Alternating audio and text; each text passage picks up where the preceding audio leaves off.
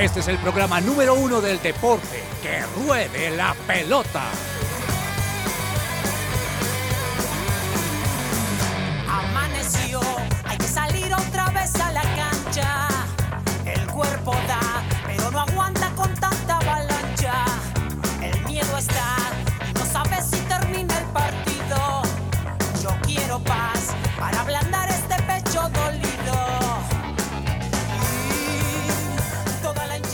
Muy buenas tardes a todos nuestros oyentes.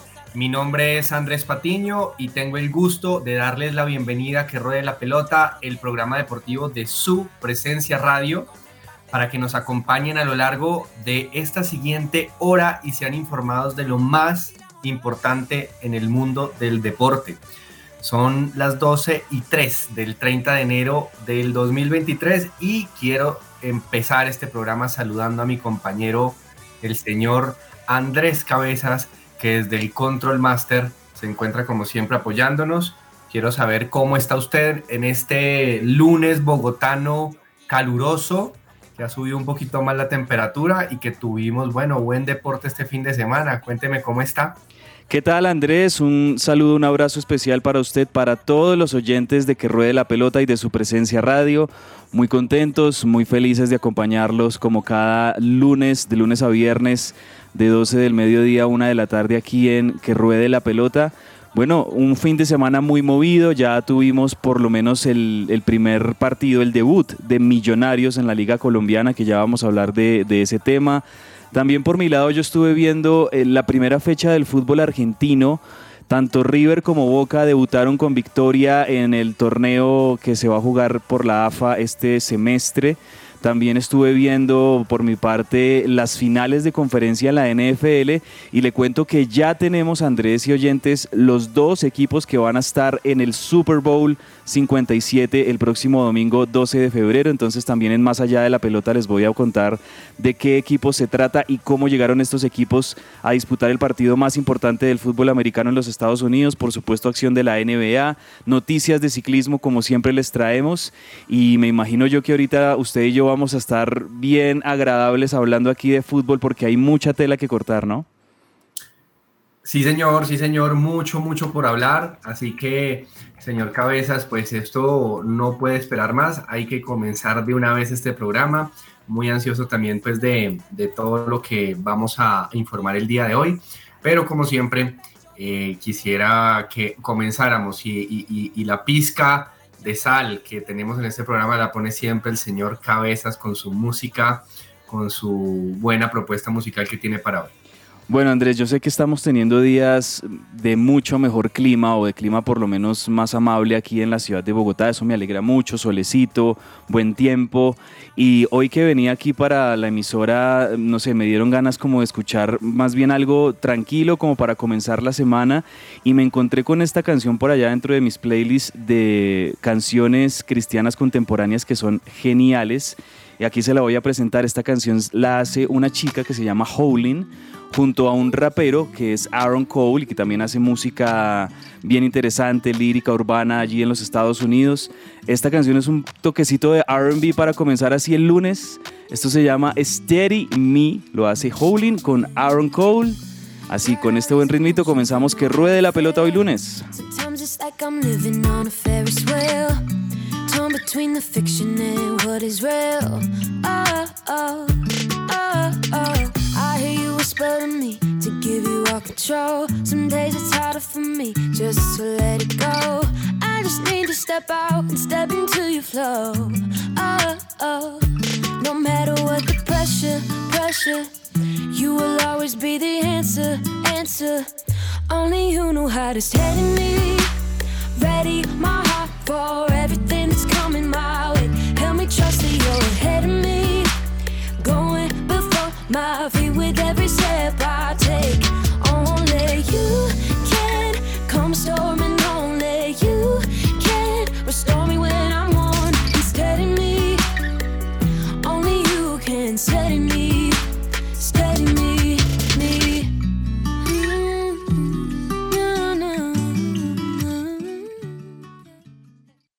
Esta sección es posible gracias a Coffee and Jesus, Bogotá. Hablemos de fútbol. Devenir champion du monde de football. Devenir champion du monde de football. always be the answer, answer. Only you know how to steady me. Y el mensaje que le recomendamos a nuestros oyentes, como siempre, es que esas facturas costosas, esas facturas que están muy altas también con esta inflación y con estas alzas de comienzo de año, ustedes las pueden descontar y las pueden llevar a pago cero con la ayuda de Jellyfish Power. Lo que tienen que hacer es comunicarse al número 304-337-2824. Les repito, 304-37-2824. Ellos les van a ayudar a ustedes allí aprovechando algunos beneficios tributarios para esas facturas de más de 500 mil pesos en adelante, poderlas enviar a un pago mucho menor, hasta incluso pago cero. Esto con la gente de Jellyfish Power. Así es, señor Cabezas. Esta es una gran, gran ayuda en estos momentos en donde todos, yo creo que en casa estamos buscando economía, eh, claramente con todas las alzas de precio. 304-337-2824. Bueno, señor Cabezas, ah, hubo mucho, hubo mucho deporte, también arrancando con, con el tema del fútbol, hubo varias noticias porque eh, es, un es un fin de semana eh, extraordinario o, diferente a lo demás, pues porque jugó la selección colombiana sub-20 el viernes en la noche, que ya vamos a hablar un poco de este partido. Eh, después el sábado jugó la selección Colombia de mayores, eh, pues en este amistoso contra Estados Unidos con esta selección, si le queremos llam- llamar de pronto como anglo-criolla, es decir, de la liga MLS y algunos jugadores de la liga colombiana. Y tuvimos al mismo tiempo entre sábado y domingo, y de hecho todavía tendremos entre hoy y mañana la fecha número 2 del fútbol profesional colombiano en esta Liga Betplay 2023 primer semestre. Pero ¿le parece si arrancamos en orden cronológico y comencemos a hablar de esta selección sub-20 que, que yo creo que ha, ha despertado obviamente el interés, no solamente porque el torneo se está jugando aquí en territorio nacional, sino porque la selección ha mostrado cosas interesantes y Don Cabezas, pues eh, puede que Argentina no tenga su mejor performance, pero siempre ganarle a Argentina es un mérito y más cuando usted sabe, usted bien que sabe que los argentinos en instancias límite compiten y compiten muy bien y la selección es sub-20 el viernes en la noche. eh, tenía la obligación de empatar o ganar para clasificar a la selección argentina, solo le servía ganar y la selección colombiana de pronto no tuvo su mejor fútbol, pero sacó el resultado y clasificó al hexagonal final y eliminó en una gran noticia pues para, para el fútbol, digo yo grandes en, en- en el sentido de, de- de que es una noticia que no pasa mucho, Argentina quedó eliminado del hexagonal. Sí. Eh, hombre, Andrés, eh, fue un partido trabado, un partido por momentos hasta de bajo nivel, por lo mostrado por ambas selecciones, pero también fue un partido donde estu- estaba para cualquiera, es decir, eh, había opciones por el lado de Colombia, hubo opciones por el lado de Argentina. Mm, creo yo que Argentina la acompañó durante este, esta ronda de grupos de Sudamericano la acompañaron dos cosas. La mala suerte, porque también tuvieron muchas opciones de, de gol que increíblemente e insólitamente no, no entraron. Y también circunstancias de partidos que, que no, no le favorecieron para nada. Y también creo yo las malas decisiones por parte del cuerpo técnico encabezado por Javier Mascherano, que hay que decirlo, Mascherano pues un histórico de la selección argentina, pero que eh, se considera por supuesto salir eliminado de cualquier torneo donde, donde un equipo argentino salga en primera ronda, pues es considerado claramente un fracaso. Eso, eso por el lado de Argentina. Por el lado de Colombia, creo yo que eh, Colombia termina haciendo una buena ronda de grupos, em, bien por, por la gente que, que acompañó a la selección Colombia en Cali. Entendemos también que, en serio, la situación a comienzos del año no es la más favorable económicamente para todo el mundo y aún así muchas personas en Cali hicieron el esfuerzo de acompañar a la selección Colombia en sus partidos y en definitiva termina Colombia segunda de su grupo detrás de Brasil con ocho puntos, producto de dos victorias, dos empates.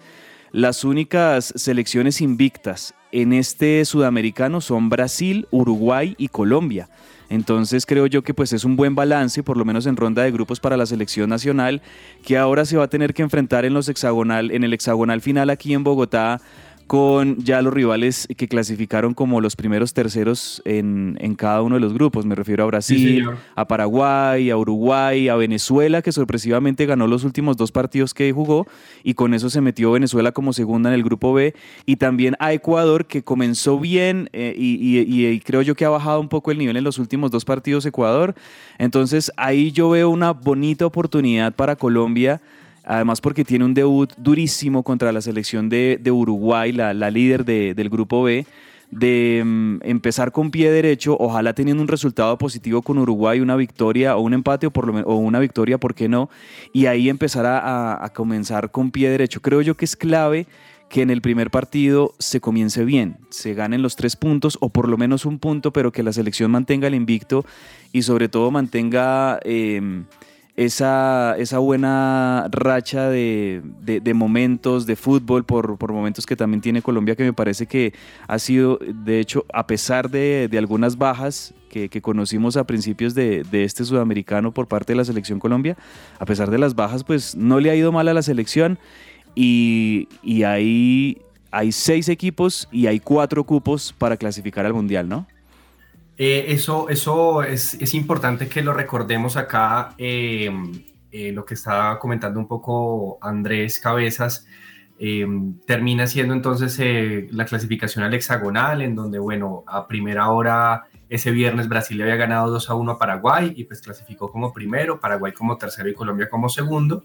Y el sábado, precisamente pues con la victoria de Venezuela, Venezuela se mete en, en una dura derrota para Chile eh, había perdido con Venezuela, Chile esperaba ganar y clasificar también, y Ecuador y Uruguay, eh, eh, perdón, Venezuela le gana 1 por 0 a Chile y Ecuador empata 1 por 1 con Uruguay, estábamos así. ¿Y qué es lo que pasa en este sudamericano? Pues para que recordemos todos, también nos, en, el chat interno, pues don Jorge Perdomo nos contaba un poco también esta situación, en donde pues estos, de estos seis equipos, cuatro van a clasificar a, la Copa Mundial de la FIFA y los tres primeros van a clasificar a los Juegos Panamericanos, ¿no? Entonces vamos a tener clasificaciones a dos torneos distintos y obviamente pues el primero será campeón, un torneo que en donde ya hemos sido tres veces campeón nosotros como Colombia. Recordemos la última vez fue, si no estoy mal, en el 2013, si no estoy mal, de la mano de Juan Fernando Quintero, eh, donde salimos campeón en ese torneo. Y, pero todos recordamos mucho ese, ese hexagonal y ese torneo del eje cafetero en el 2005, que ya lo hemos recordado acá, incluso con, la, con el retorno pues, de los eh, jugadores de aquella selección como Hugo Rodallega, que ya se encuentra otra vez en el fútbol colombiano, pero aquí en el, en el fixture o pues finalmente en la, en la, serie de partidos que va a disputar la selección Colombia, el 31 de enero va a estar jugando, es decir, el día de mañana contra la selección uruguaya, el 3 de febrero contra la selección de Paraguay, el 6 de febrero contra Ecuador 9 de febrero contra Brasil y cerrará el 12 de febrero contra la selección de Venezuela. Aquella vez cuando fuimos campeones, eh, los últimos dos partidos fueron exactamente eso, ¿no? Brasil y Venezuela, y con esos dos eh, partidos la selección colombiana logró su, su título en su momento, de hecho con un golazo de Cristian Marrugo, recordemos en, en, en ese instante. Y yo creo que, bueno, lo más importante veces acá es eh, entender en qué, en qué está nuestra, nuestras inferiores, cómo está trabajando la selección colombiana eh, y la federación en la parte de inferiores. Me parece que Héctor Cárdenas es un técnico capacitado y se, están encontrando talentos que hay, hay, que saber llevar de la mano, pero pues creo que estamos teniendo noticias fantásticas. Por ejemplo, nada más el capitán Gustavo Puerta que ya sea... Eh, cotizado y fichado por un equipo de la Bundesliga como el Bayer Leverkusen de la mano de Xavi Alonso eh, bueno, es un, es un gran mérito que tiene este proceso de selección y seguramente vendrán muchas cosas más interesantes. Ya al principio del torneo, John Hader Durán, que era el 9 titular, que es que le ha faltado mucho a esta selección, eh, pues fue ya fichado por el Aston Villa, por ejemplo. Entonces creo que ha habido buenas noticias y creo que se están recogiendo temas del trabajo que se ha hecho. Seguramente hay mucho más por hacer, pero creo que ha habido una buena calificación frente a esta selección y esperemos le vaya muy bien en el hexagonal. No sé si usted tiene algún jugador que le haya gustado en general. Mm, bueno, no, yo creo que de la alineación de Colombia, em, en definitiva, eh, lo hecho por el capitán, ¿no? El capitán de la selección Colombia, por Gustavo Adolfo Puerta, creo que es uno de los jugadores más destacados. Me ha gustado también, por supuesto, Luna, ¿no? Este chico Luna proveniente del Cali que, que, también ha sido, el mediocampo en definitiva ha sido muy bueno el de la selección Colombia, ¿no? A veces siento que, que, en la defensa de pronto hay algunos errorcitos, pero también lo entiendo porque pues bueno, se trata de jugadores menores de, de 20 años, hay algunos errores de concepto, de táctica, pero más allá de eso siento que el campo de la selección Colombia con Castilla, con Luna, con Cortés, con Gustavo Puerta me ha gustado mucho y, creo yo que gran parte del buen funcionamiento de esta selección Colombia ha sido gracias a esos jugadores del medio campo. Bueno, adelante Caraballo ha, ha sido uno de los, de los titulares constantes. Eh, y, Monsalve también, pero ellos casi siempre salen como sustituciones, como que en el segundo tiempo Cárdenas, el, profe Héctor Cárdenas le gusta cambiar a los delanteros, ¿no? Como para refrescar el frente de ataque, pero la base principal pues es el medio campo. Sí, señor, sí, señor. Bueno, éxitos a la selección Colombia sub-20 que mañana arrancará su hexagonal y esperemos traiga muy buenos resultados eh, mínimo la clasificación y por qué no el campeonato. Veremos qué pasa. Sí, eh, ah. aquí en el Campín, ¿no? O sea, el hexagonal se va a jugar todo en el estadio del Campín. Todos los partidos de la selección Colombia serán en el Campín, todos los seis partidos, así que eh, por eso también los equipos bogotanos como Millonarios y Santa Fe pues van a tener que aplazar sus partidos. esto ya se sabía de antemano, pero exactamente pues para que el oyente que si quiere acompañar a la selección colombiana sub-20 pues vaya al Nemesio Camacho el Campín y apoye con la tricolor puesta.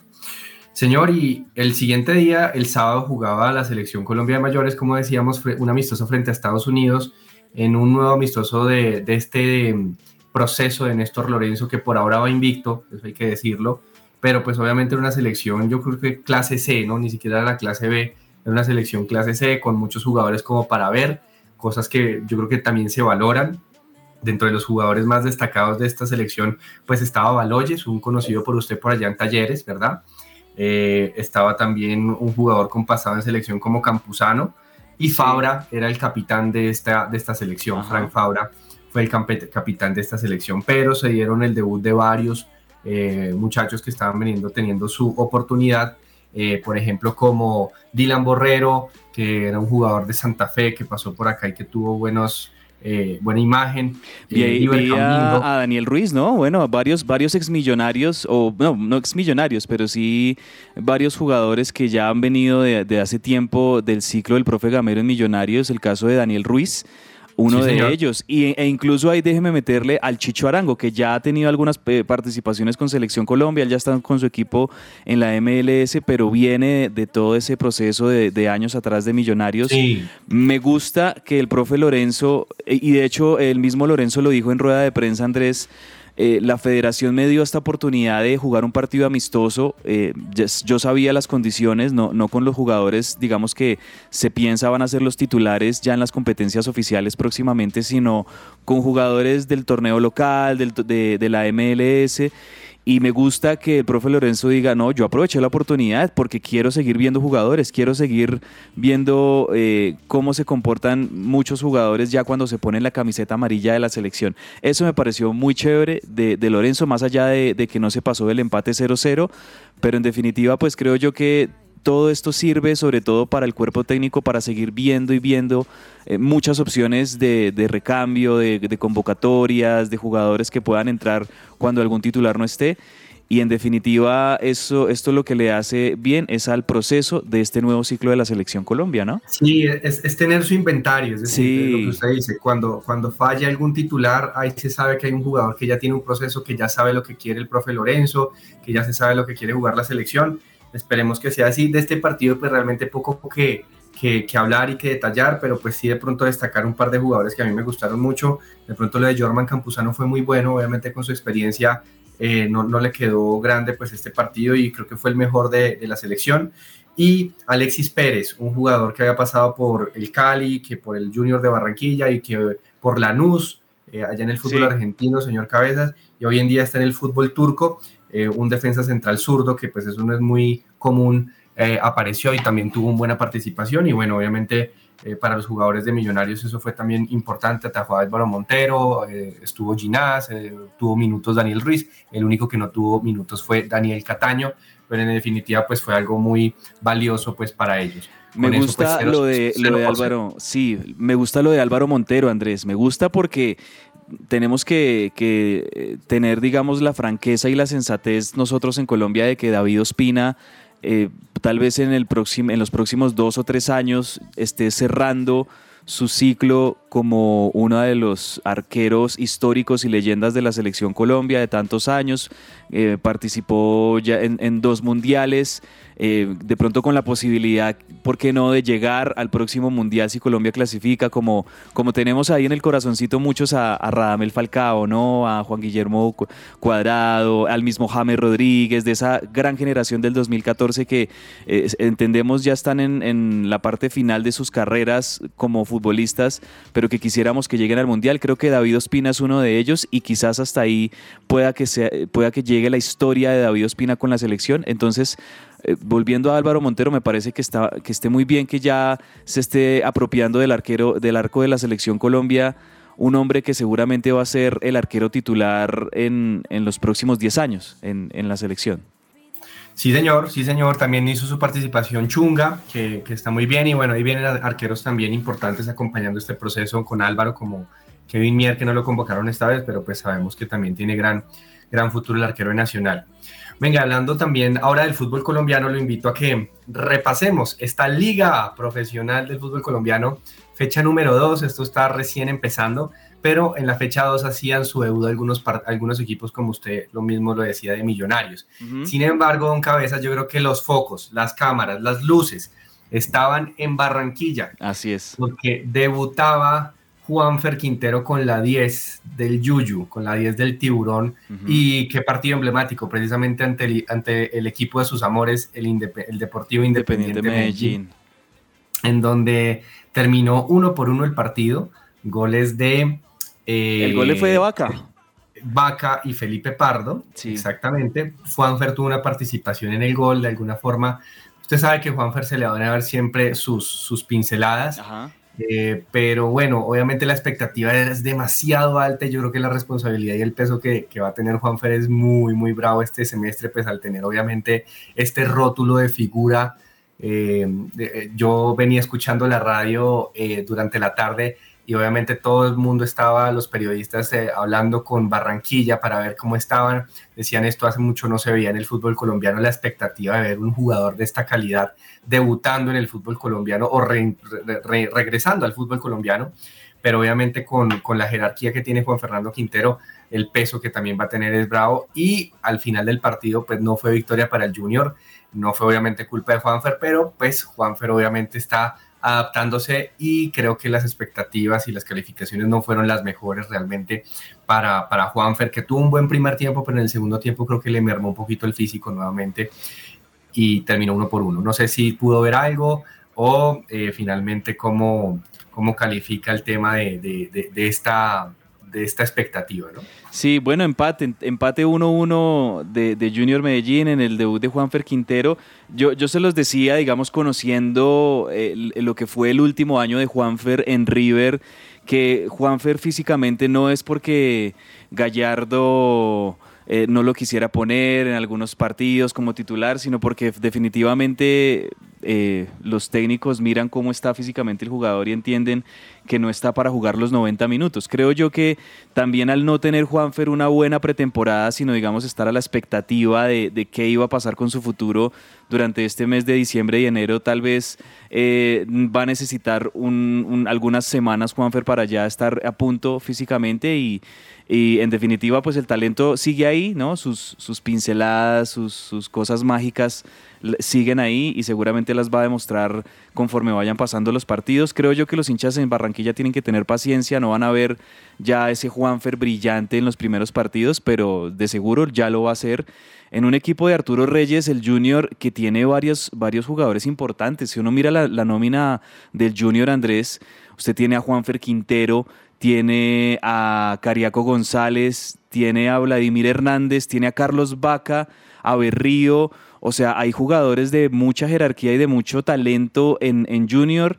Y, a eso pues usted le suma ya digamos la, experiencia de, de, un eterno capitán que es el arquero Sebastián Viera creo que el Junior tiene una, una nómina interesante como para ser uno de los protagonistas del torneo o por lo menos uno de los equipos que, que siempre vaya a traer eso, a traer la, la atención de la gente como, bueno, ¿cómo está este Junior? ¿Cómo le está yendo? Debut de local, ahí van de a poco pero eh, creo que va a ser uno de los equipos más interesantes, por supuesto, este semestre, junto a, Millonarios, junto al Independiente de Santa Fe también con, con, este refuerzo de Hugo Rodallega, junto al Cali de Jorge Luis Pinto, que yo creo que, no sé, un equipo de Jorge Luis Pinto siempre va a traer interés, sea cual sea, entonces también va a ser bien chévere ver al, al Cali. Hasta ahora está arrancando el torneo. Eh, con un líder por ahora que es el Bucaramanga, ¿no? Porque el Bucaramanga ha jugado dos partidos y, y ha ganado uno ganó su partido este fin de semana y, y, empató el partido del debut. Entonces el Bucaramanga también ahí con el deber o como con la, creo yo, la espinita de, ser protagonista para, para, meterse en los ocho. Sí, esto apenas está carburando. Eh, paciencia, como dice Cabezas con, con Juanfer, que seguramente nos va a regalar muchas pinceladas, muchos golazos acá en el fútbol colombiano. Y, y créame, Cabezas, que estos dos equipos, Medellín y Junior, para mí son los que mejor nómina tienen hoy en día. El Medellín también se armó, se armó muy bien. Medellín tiene un equipazo y tiene un técnico que ha venido trabajando muy bien como David González, el rockero, eh, que bueno, ya no es mechudo, es calvo, pero, igual tiene su, su, su, gusto y, y la verdad eh, ha, ha, trabajado muy bien con el, con el cuadro paisa. Eh, eso por el lado de, yo creo que el partido más relevante y pues obviamente donde estaba mucha expectativa por el lado de, de Juanfer. Pero también por otro lado debutaba el campeón, el vigente campeón, el Deportivo Pereira en su estadio, en el Hernán Ramírez Villegas, eh, con Millonarios, el campeón de la Copa Colombia. Era un partido en donde se celebraban los dos campeones del último semestre. Eh, también un partido muy interesante y partido que salió muy bueno. 3 a 2 ganó Millonarios de visitante. un Pereira que, ojo, pues porque, claro, se le fueron muchos jugadores de todos sus titulares, solo habían tres vigentes campeones, de resto todos eran nuevas contrataciones, pero Alejandro Restrepo es un gran técnico y mantiene su idea. Usted sabe de esos grandes técnicos que, bueno, se le van muchos, vienen otros, pero la idea se mantiene o mejora. Y Alejandro Restrepo creo que todavía primera fecha, seguramente le falta mucho entrenamiento. Dice que tiene todavía 12 partidos pendientes pues para debutar en Libertadores eh, y ojalá sea así que le vaya muy bien y mostró buena cara el Pereira, hizo pasar, eh, hizo sufrir a Millonarios en muchos momentos, pero Millonarios, eh, lo que decíamos, ahora tiene un goleador y las que está teniendo las está metiendo. Primer doblete de Leo Castro con la camiseta de Millonarios. Además que este primer doblete lo mete Andrés contra su ex equipo, ¿no? Contra el Deportivo Pereira. Obviamente pidió disculpas a la hinchada y no celebró los goles pero primer doblete de Leo Castro, el primero al, minuto 53 y el segundo de penal al minuto, eh, primero al 53 de penal y el segundo al minuto 70 y el otro gol de Millonarios de Daniel Giraldo buena victoria de Millonarios que Millonarios es un equipo que se caracteriza siempre por anotar muchos goles, pero también le anotan goles a Millonarios. Eso es algo que, que, ya nos tiene acostumbrados el equipo de Gamero, pero más allá de eso, pues creo que lo más valioso para el equipo azul son los tres puntos, más de visitante. Millonarios es uno de los mejores visitantes de, Colombia, eso sí eh, lo tiene eh, como una de las de los, de los sellos el equipo de Gamero que es un muy buen visitante tiene que refrendar eso, por supuesto, también en el Campín. Em, creo yo que Millonarios, em, con lo hecho por, en, los últimos años, va a querer ser protagonista, va a querer de nuevo estar dentro de los ocho, como lo ha hecho consecutivamente en los últimos torneos. Y el Pereira, no sé, espero que no les, le vaya a ocurrir al Pereira, hasta ahora estamos hablando del primer partido, pero espero que no le vaya a ocurrir al Pereira lo, del de síndrome del campeón, ¿no? Que le ha pasado, por ejemplo, al Cali, le pasó, a América le pasó, a, al Tolima le pasó también eh, que el síndrome del campeón es como que, bueno, después de haber salido campeones el próximo semestre... A eh, Nacional. Se va a Nacional también. Le- les pasa que después de salir campeones eh, se baja un poquito el, el nivel, se relajan las cosas, digamos que no hay motivos para presionar al equipo porque en definitiva ganaron un, campeonato el semestre pasado, entonces no sé si esta vaya a ser la historia del Pereira o simplemente fue un comienzo, un, tropiezo en el comienzo de, de su participación como local, vamos a ver. Sí, yo creo que se enfrentaron dos muy buenos equipos, el Pereira, lo que decíamos, con mucha gente nueva, pero yo creo que Alejandro Restrepo sabe manejar muy bien este equipo y todavía le faltan figuras, todavía le faltan muchas contrataciones porque contrató creo que 16 eh, o un poco menos de, jugadores este Pereira. Entonces, pues muy buen partido por ese lado, Millonarios se lleva la victoria y corta una racha pues que no podía ganar hace, rato, creo que tres partidos en, en la ciudad eh, de Pereirana. Bueno, y por el otro lado, eh, hablando de los otros partidos del fútbol colombiano, se destaca eh, la victoria, como decía, a, cabezas de Bucaramanga de visitante al Atlético Huila, empate entre Envigado y Equidad uno por uno, empate 0 a 0 entre Nacional y Águila Río Negro, un Águila Río Negro que, ojo, salió Leonel, pero llegó un técnico jovencito, Lucas González, Sí. eh, muy interesante, muy interesante este técnico. De asistente técnico tiene a un eh, ídolo del cuadro verdolaga como Alexis Enríquez y ha, enfrentado al Junior y ha enfrentado a Nacional y a los dos los ha superado en juego, pero no, no, no ha superado obviamente en, el marcador. Muy bien el Águila Río Negro que, que seguramente dará de qué hablar todavía este semestre.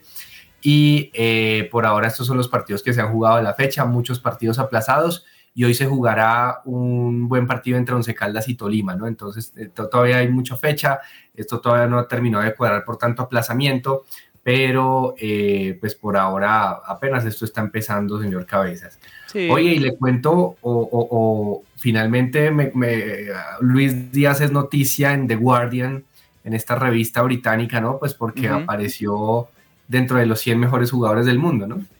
Sí, a pesar de, de estos últimos cuatro meses en los que Luis Díaz ha estado marginado de- del, del fútbol debido a esa complicada lesión que lo, lo ha mantenido por fuera de las canchas, creo yo que obviamente se toma el rendimiento del jugador durante lo hecho en toda la temporada 2022 y creo que se lo merece completamente Luis Díaz, que desde que llegó del Liverpool proveniente del Porto ha sido uno de los jugadores mm, más llamativos en la Premier League hasta su lesión.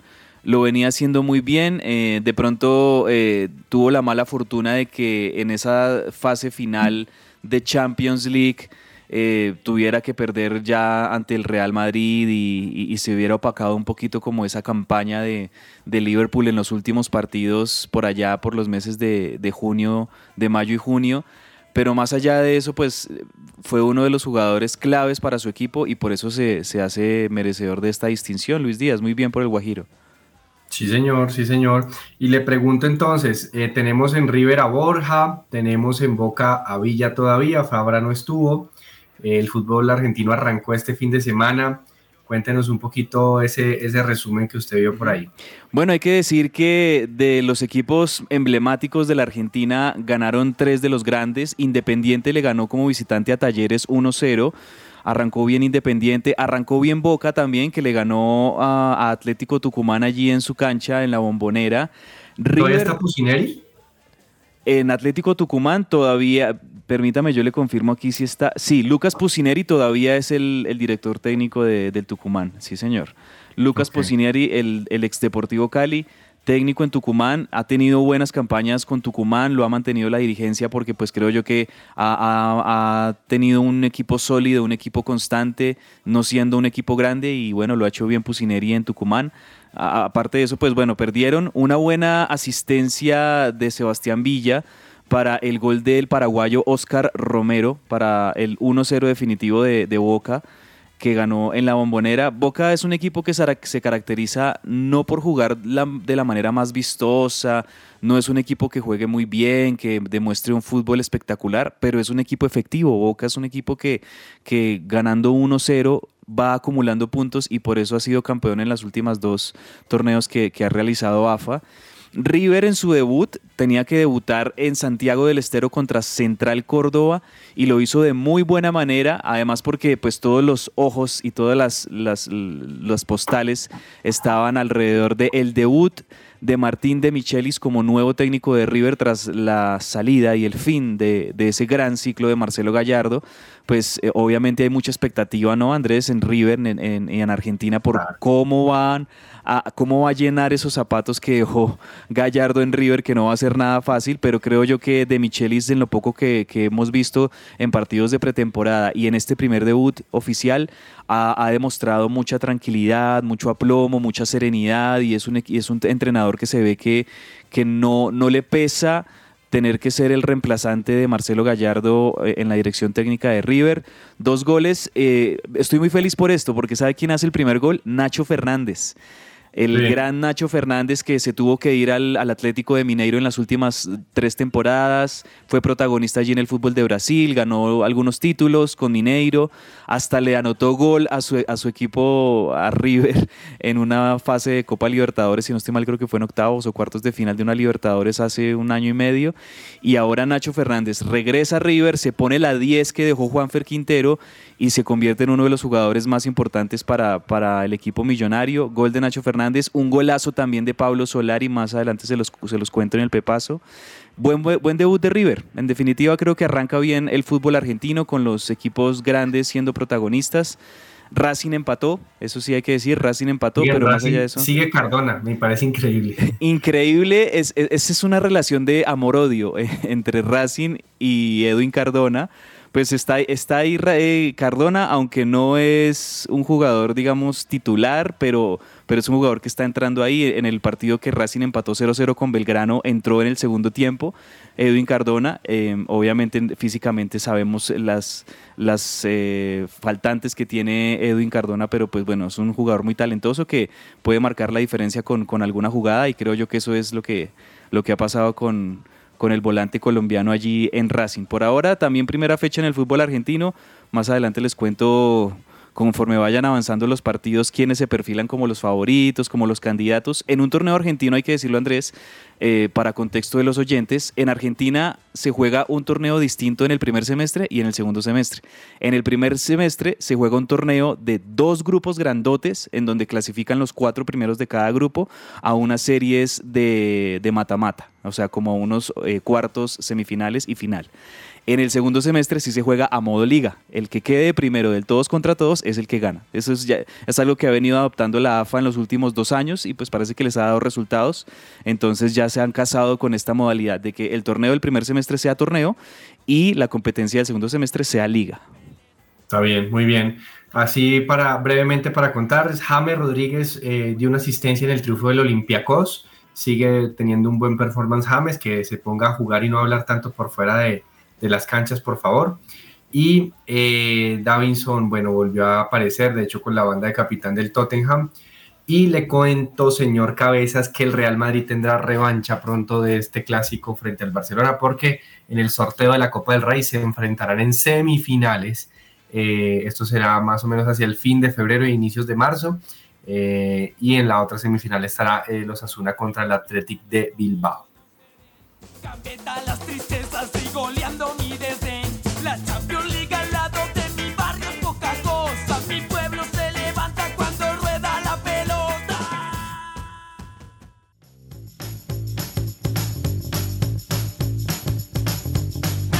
El Pepazo.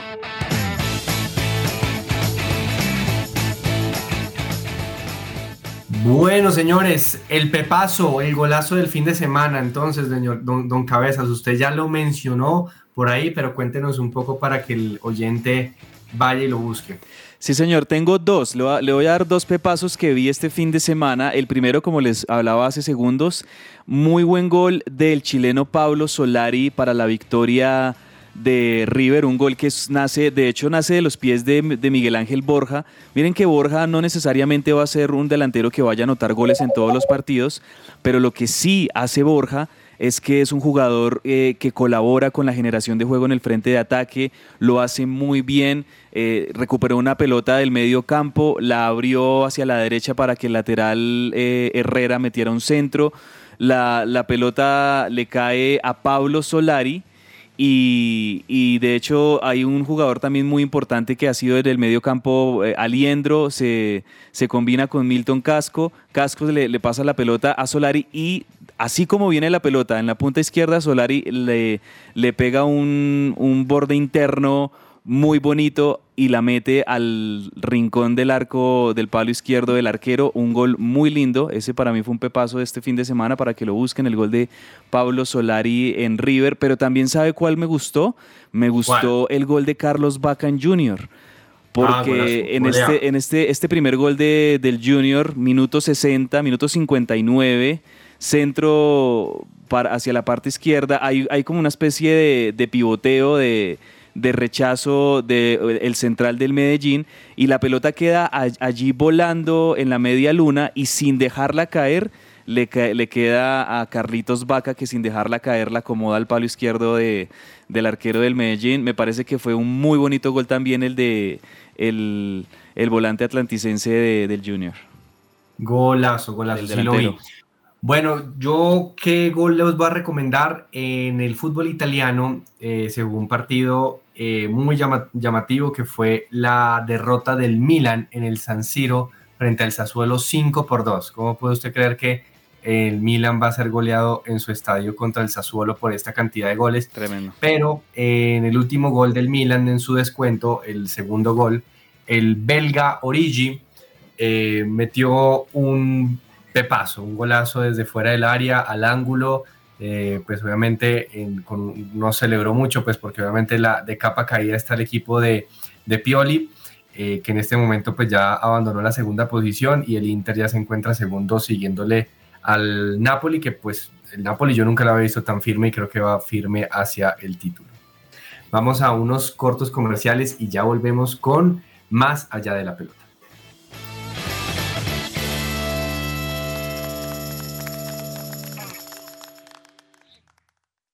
Escuchas su presencia radio. Todo lo que tiene que saber más allá de la pelota.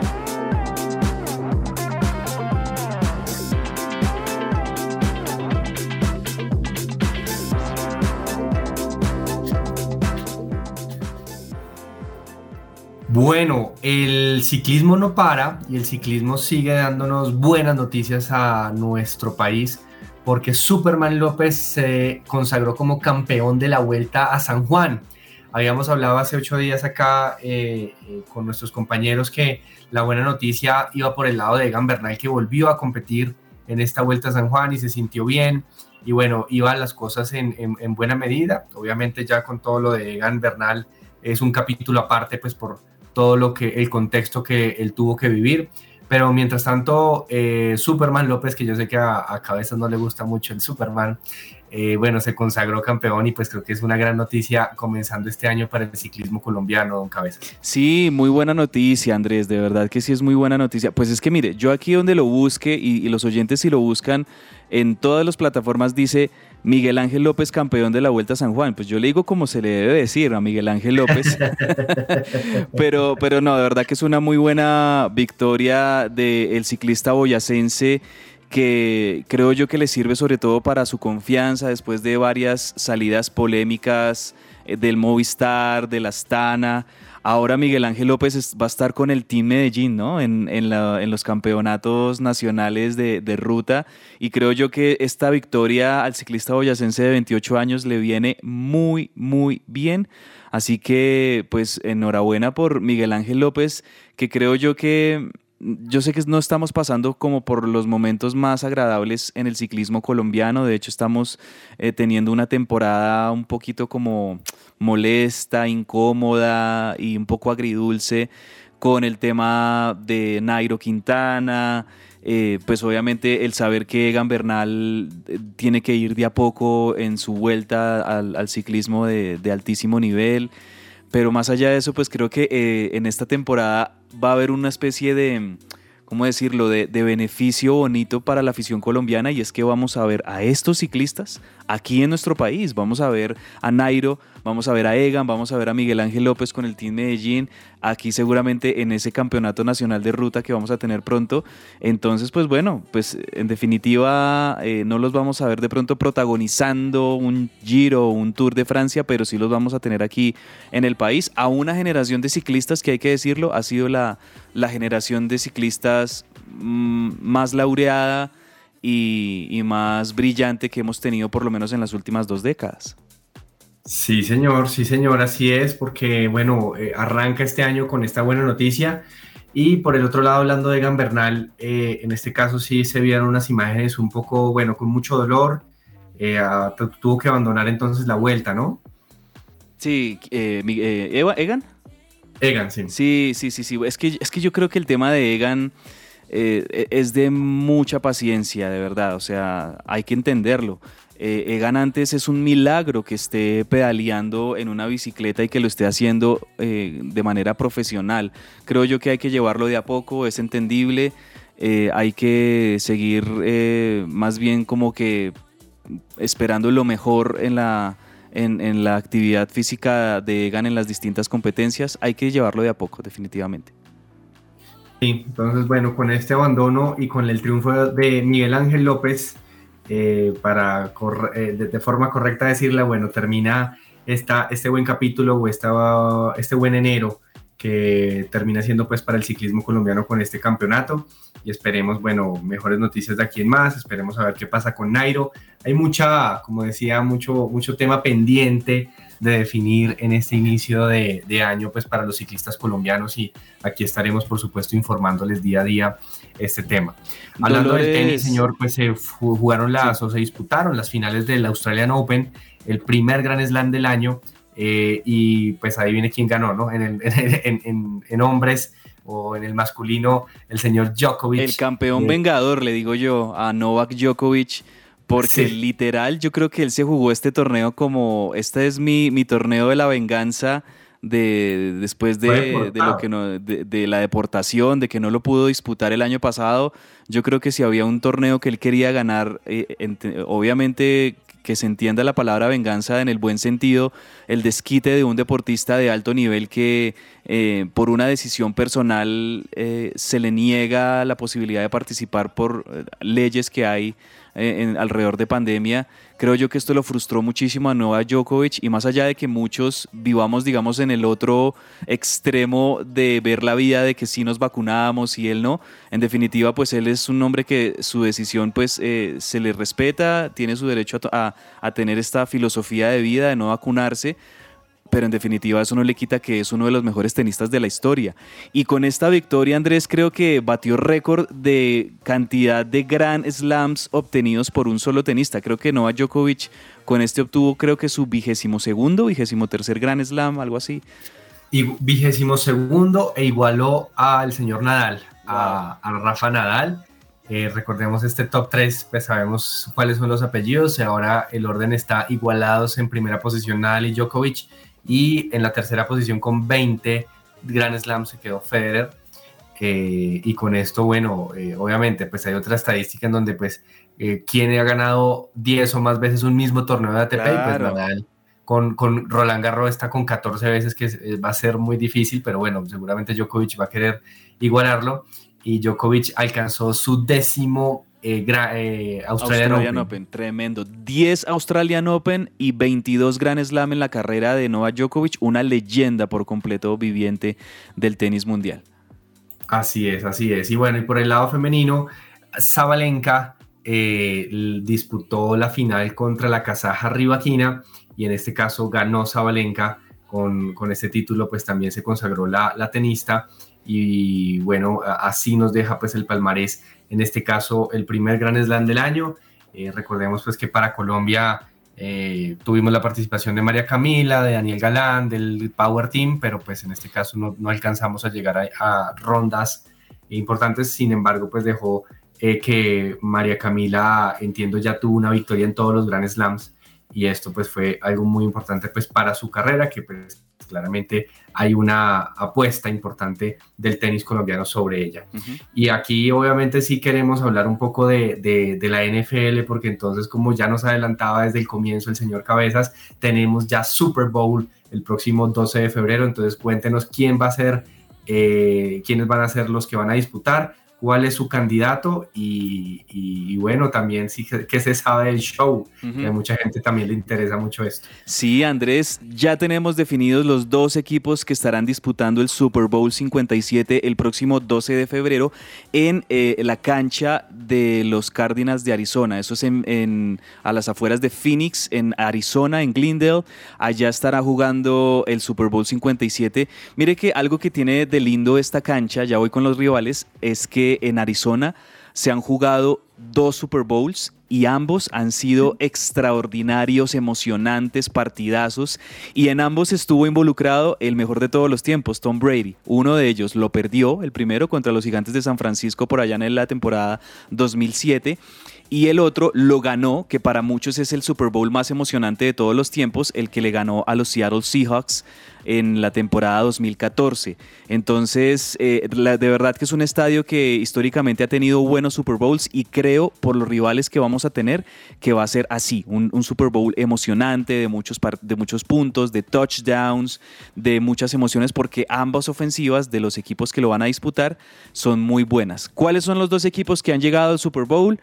Por el lado de la conferencia nacional, el campeón fue Kansas City Chiefs, que en la final de conferencia le ganó 23-20 en un partido cerradísimo, muy disputado, a los que habían llegado al Super Bowl en la temporada pasada, los Cincinnati Bengals.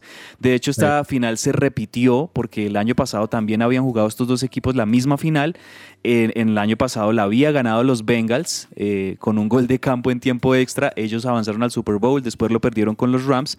Ahora los papeles se invirtieron porque con un gol de campo los Chiefs le ganaron a los Bengals allí en, su cancha, en su estadio de, de Kansas City y avanzan a su cuarto Super Bowl, no, a su sí, a su cuarto Super Bowl en tres años. Entonces lo de los Chiefs es impresionante, es un equipo muy protagonista, gracias en gran parte a que tienen a un mariscal que es estrella total de la NFL, Patrick Mahomes.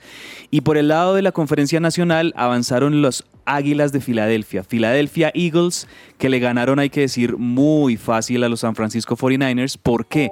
Yo, yo pensaba que los, los 49ers eran favoritos en este partido, pero sufrieron la lesión de su mariscal de campo en el primer cuarto y esto terminó de, desmoronarlos anímicamente. No pudieron contra una defensiva muy agresiva de, los Águilas y, esto fue lo que terminó pasando para los 49ers, que eh, sucumbieron ante las lesiones y ante las ausencias de mariscal en este partido. 31-7 ganaron los Eagles. Entonces, ah. Andrés, Eagles contra Chiefs será el Super Bowl 57, un partidazo porque ambos equipos, como les digo, tienen excelentes ofensivas, mariscales de campo talentosísimos, Patrick Mahomes y Jalen Hurts. Ambos son muy buenos, entonces vamos a tener un Super Bowl emocionante en dos semanas, ya en 11 días. Vea, pues bueno, ¿y su candidato? Uy, bueno, yo creo que mi candidato mm, son los Kansas City Chiefs, aunque los Águilas, los Philadelphia Eagles son muy buenos, pero mi candidato me atrevo a decir que son los Chiefs, además porque ellos tienen más experiencia que este, este equipo de Eagles en Super Bowls, lo perdieron con los Tampa Bay Buccaneers hace dos temporadas, los Chiefs, creo yo que Patrick Mahomes quiere ganarse su segundo anillo de Super Bowl y tienen talento con que ahí va a ser clave. Cómo llegue Patrick Mahomes eh, eh, por, su tobillo, porque ha tenido unas molestias con su tobillo, pero la buena noticia para Patrick Mahomes es que tiene dos semanas para recuperar ese tobillo, hacer terapias y llegar en, la mejor condición posible al, partido de ese domingo. Y creo yo que los Chiefs... Em, van a ser los campeones del Super Bowl. Vamos a ver si, si, si efectivamente es así. Un datico curioso de este Super Bowl es que va a ser el primer Super Bowl en la historia, Andrés, en el que dos hermanos se van a enfrentar porque en los Eagles, el centro de los Eagles es Jason Kelsey y el ala cerrada de Kansas City Chiefs es Travis Kelsey, ambos dos jugadores que son hermanos. Entonces va a ser muy chévere que estos dos hermanos se enfrenten en un Super Bowl por primera vez en la historia.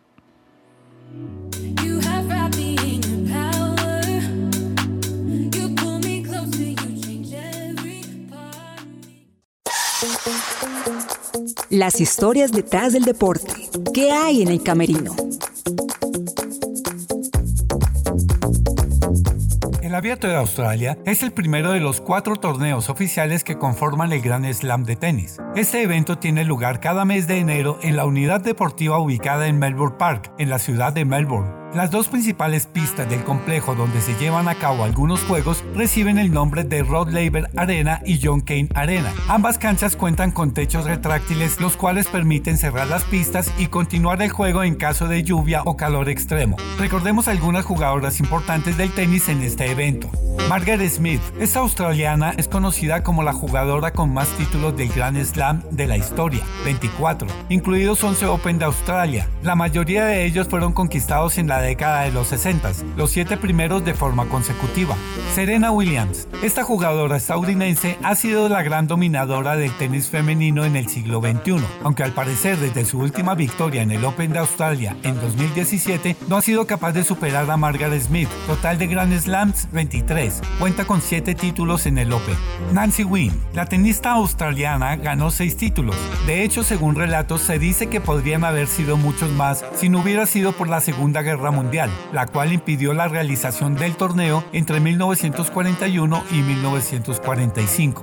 Steffi Graf, la alemana conquistó Australia a finales de los 80. Allí consiguió tres títulos de forma consecutiva y uno más en 1994. Cuenta con cuatro títulos. Mónica Seles, esta jugadora serbia posteriormente nacionalizada estadounidense, ganó tres títulos de forma consecutiva y uno más en el año de 1996 siendo ciudadana americana. Cuenta con cuatro títulos. También con cuatro títulos, Daphne Arthurs, tenista australiana que con su prematura muerte y su popularidad dieron lugar a que el trofeo individual femenino se nombrara la Copa Daphne Arthurs. Yvonne Gulagon también consiguió cuatro títulos, mientras que leyendas como Martina Navratilova o Martina Alcanzaron tres títulos cada una. Esta fue una nota de Pedro Galindo para el camerino de que ruede la pelota.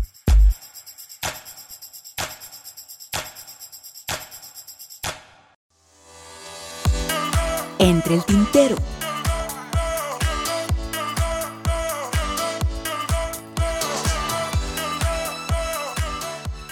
Listo, señor Cabezas. ¿Qué se nos queda para recomendar? Bueno, estaba dando la información de la NFL, pero ya que estamos en estos minutos finales entre el tintero, cabe decir también que se sigue disputando la temporada regular de la NBA, Andrés, con equipos protagonistas. Por el lado del este, los Celtics de Boston están imparables, líderes absolutos en la conferencia este. Hubo un partidazo este sábado entre los Celtics de Boston y Los Ángeles Lakers, uno de los duelos históricos en la NBA lo protagonizaron los Celtics y los, Lakers este, este sábado con victoria para los Celtics en tiempo extra. LeBron James hizo todo lo que pudo eh, posible para empatar ese partido, llevarlo al tiempo extra, pero se terminó imponiendo, creo yo, eh, el que los Celtics tienen jugadores de más peso.